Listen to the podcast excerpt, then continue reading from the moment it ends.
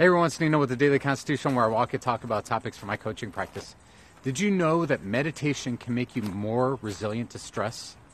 And what you do is you focus your attention on gratitude while you're meditating.